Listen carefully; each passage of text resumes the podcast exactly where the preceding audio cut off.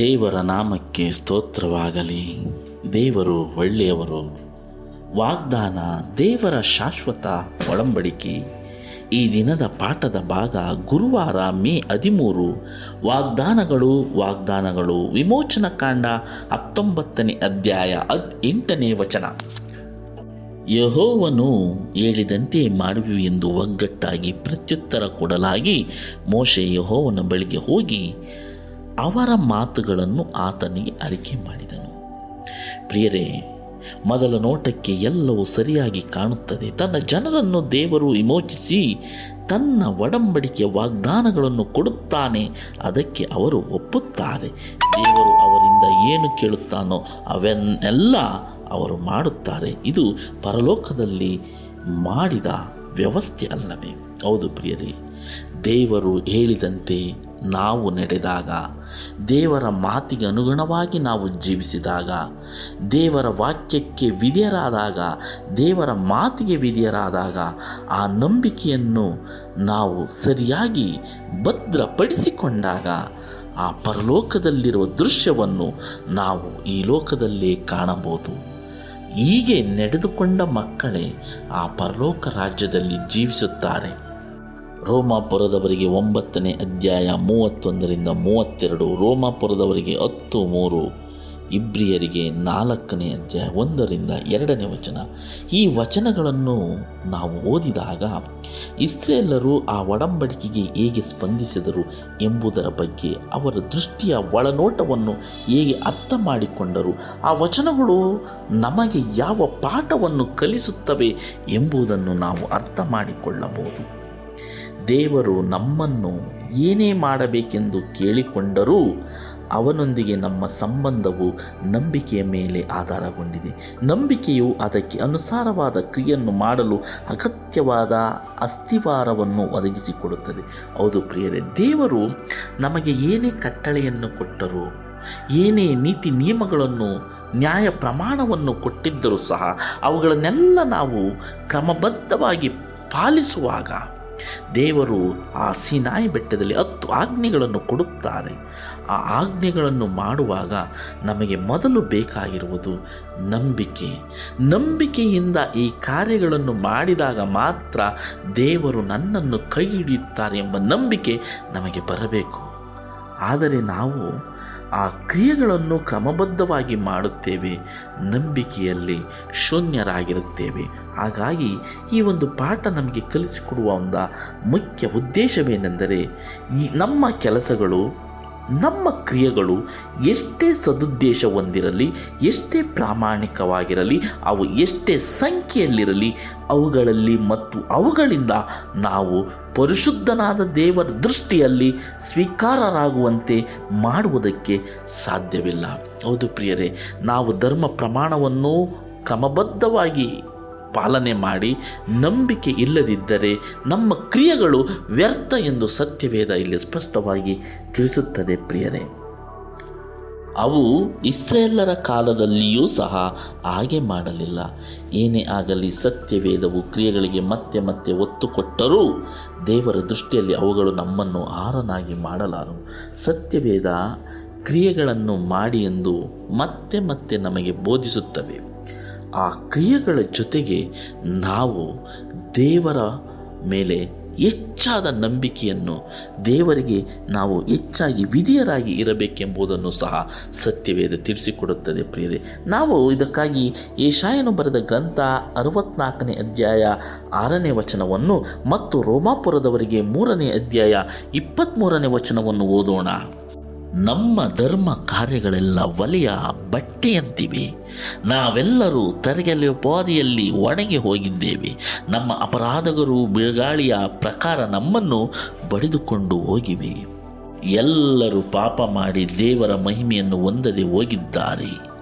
ಹೌದು ಪ್ರಿಯರೇ, ನಮ್ಮ ಕ್ರಿಯೆಗಳು, ನಮ್ಮ ಕಾರ್ಯಗಳು ನಮ್ಮನ್ನು ದೇವರ ಸಮೀಪಕ್ಕೆ ಒಯ್ಯುವುದಿಲ್ಲ. ಮೊದಲು ನಂಬಿಕೆ, ವಿಧೇಯತೆ, ನಂತರ ಕ್ರಿಯೆಗಳು.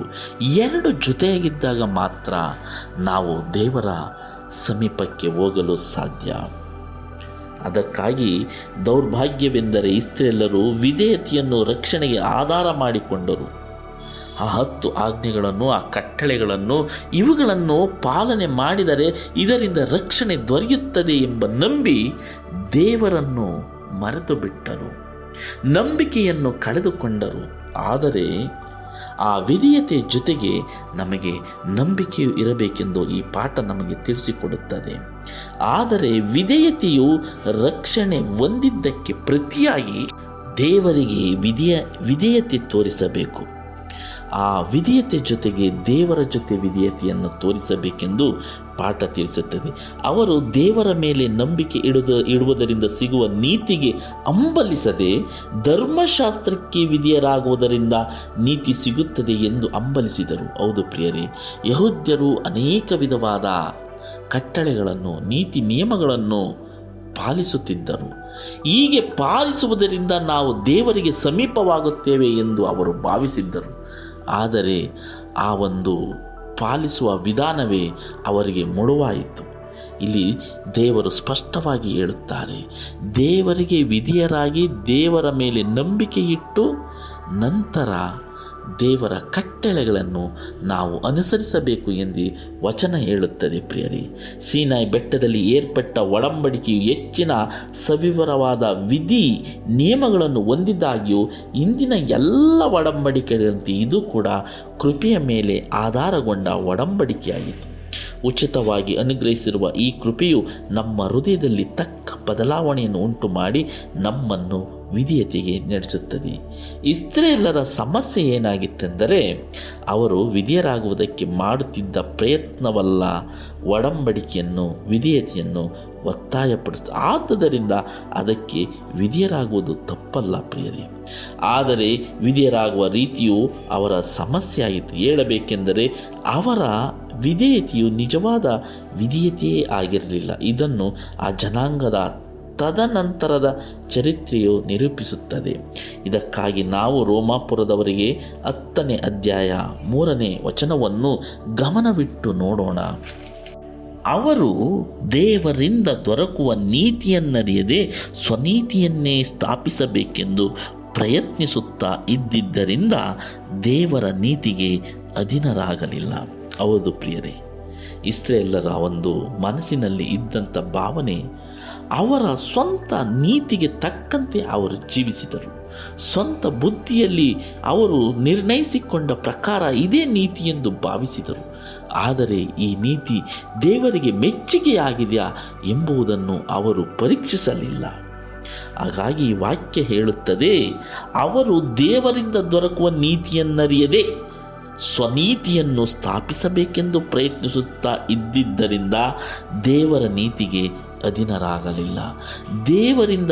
ದೇವರಿಂದ ಬರಬೇಕಾದದ್ದ ನೀತಿಗೆ, ದೇವರು ಕೊಟ್ಟಂಥ ನೀತಿಗೆ ಅವರು ಅಧೀನರಾಗಲಿಲ್ಲ ಎಂದು ಇಲ್ಲಿ ಹೇಳುತ್ತದೆ ಪ್ರಿಯರೇ.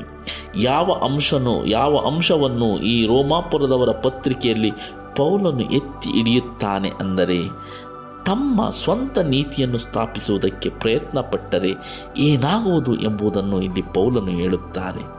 ಅಂಥ ಪ್ರಯತ್ನವು ನಮ್ಮನ್ನು ಅನಿವಾರ್ಯವಾಗಿ ಪಾಪ, ಅನೀತಿ ಮತ್ತು ಬಂಡಾಯಕ್ಕೆ ನಡೆಸುತ್ತದೆ.